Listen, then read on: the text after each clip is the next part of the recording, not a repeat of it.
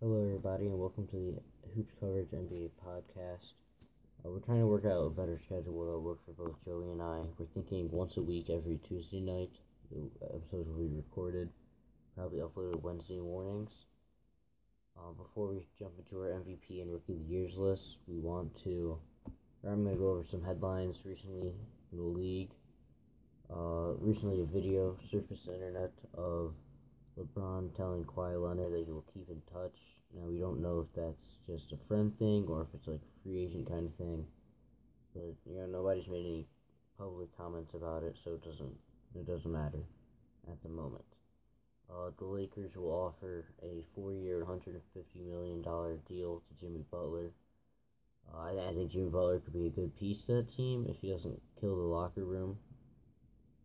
Uh, Kemba Walker's not planning on re-signing with the Hornets at the moment, according to Hornets Insider, and the Mavericks are going to be pursuing him. Uh, Zhaire Smith is now healthy, although I do not believe he's played yet. Paul George will be playing with a minor rotator cuff tear, which is severe because if he hurts it more, he can be he can miss up to like eight months.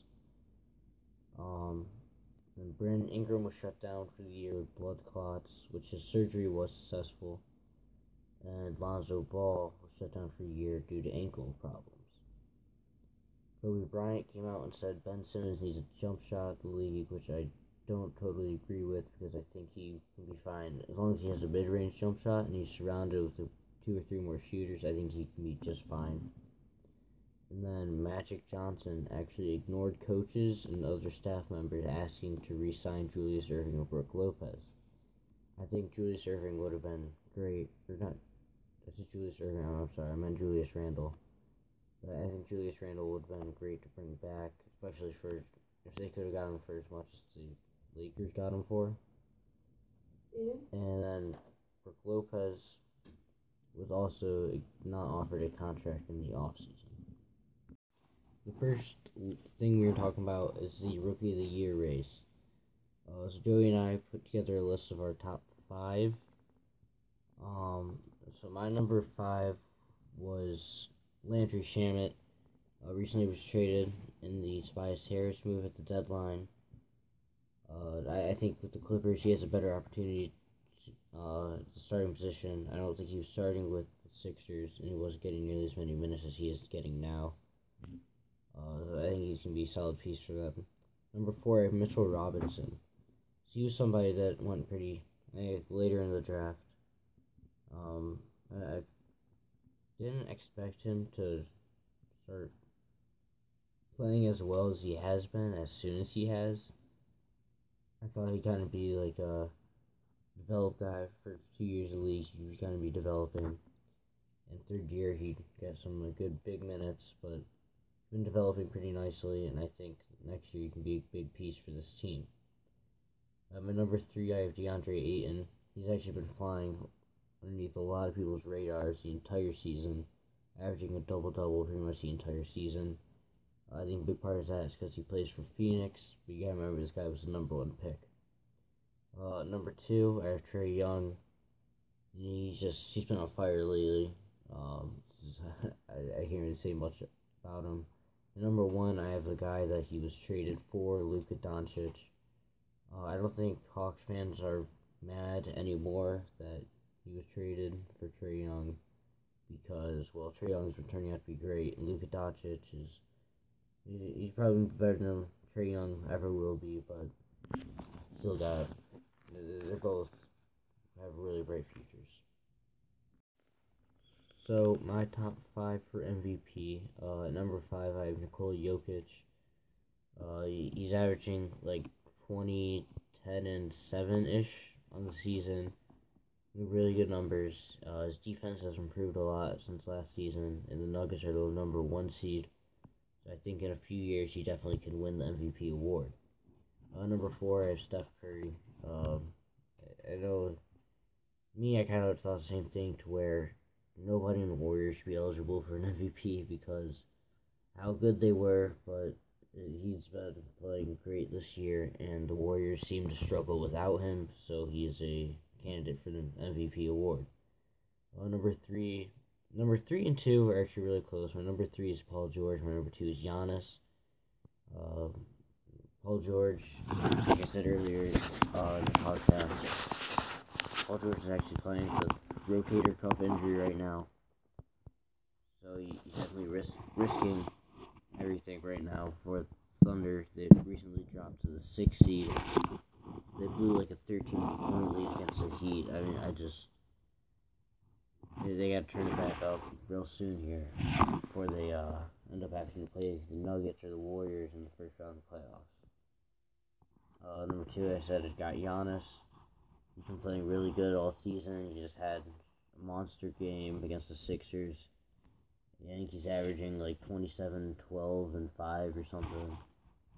He, he's playing really good season, and he's been playing really good defense.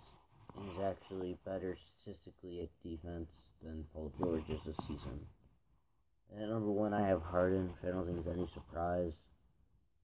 Uh, he's just he, he, he's just ridiculous. So he's video game numbers. So he's not up for MVP.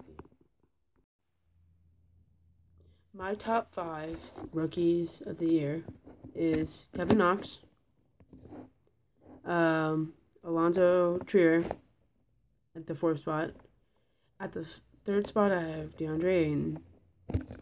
At the um, second spot, I have Trae Young.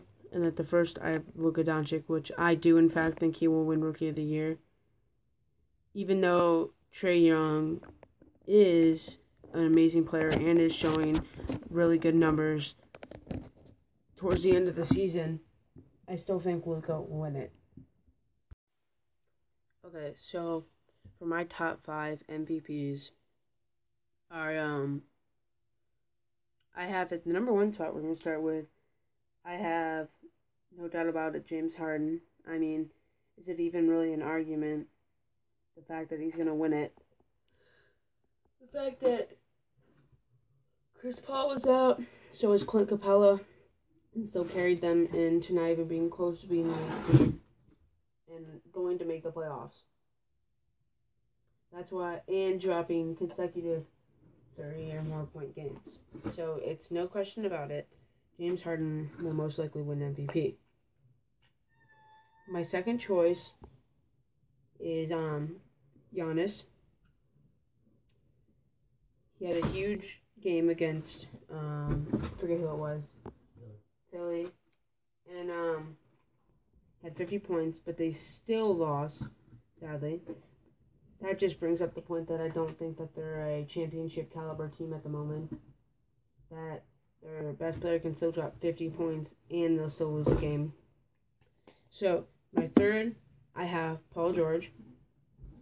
Um, I think he is playing with an injury right now. I don't know. And he's still trying to keep the Thunder alive, even though they've dropped down to a 60.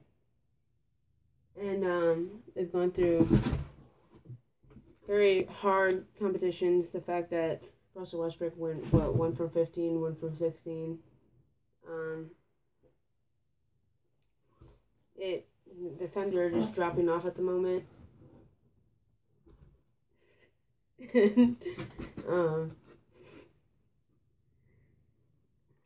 it's for for my for my fourth is Nikolai. People just like to say the name. Um, I think he potential of winning the MVP in the next upcoming years.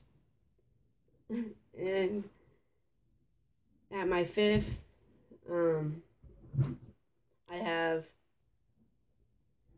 uh, Bully against Stephen Curry, obviously, for the fact that you have a team with three All Stars and still lose the teams when he's not on the court playing. That's my top five players in the MVP race or MVP candidates. So, for my NBA Finals matchup, I think that Golden State in the West, and then I, I would say Toronto, uh, and then Golden State in six. So Toronto I think, is a better team than Milwaukee. Uh, I think the Sixers, I think they are second round exits. I don't think they're ready, and I don't think the whole four all star caliber players will work for them. Um, I think uh, Golden State, they're 15th in defensive rating this year, which is not very good. I that's right in the middle of the league. But I think Kevin Durant, Clay, and Draymond all know that in the playoffs, they have to step it up on defense. Um, another thing I think, another thing that I think could possibly make Golden State lose some games is DeMarcus Cousins. Uh, you come back from injury, not.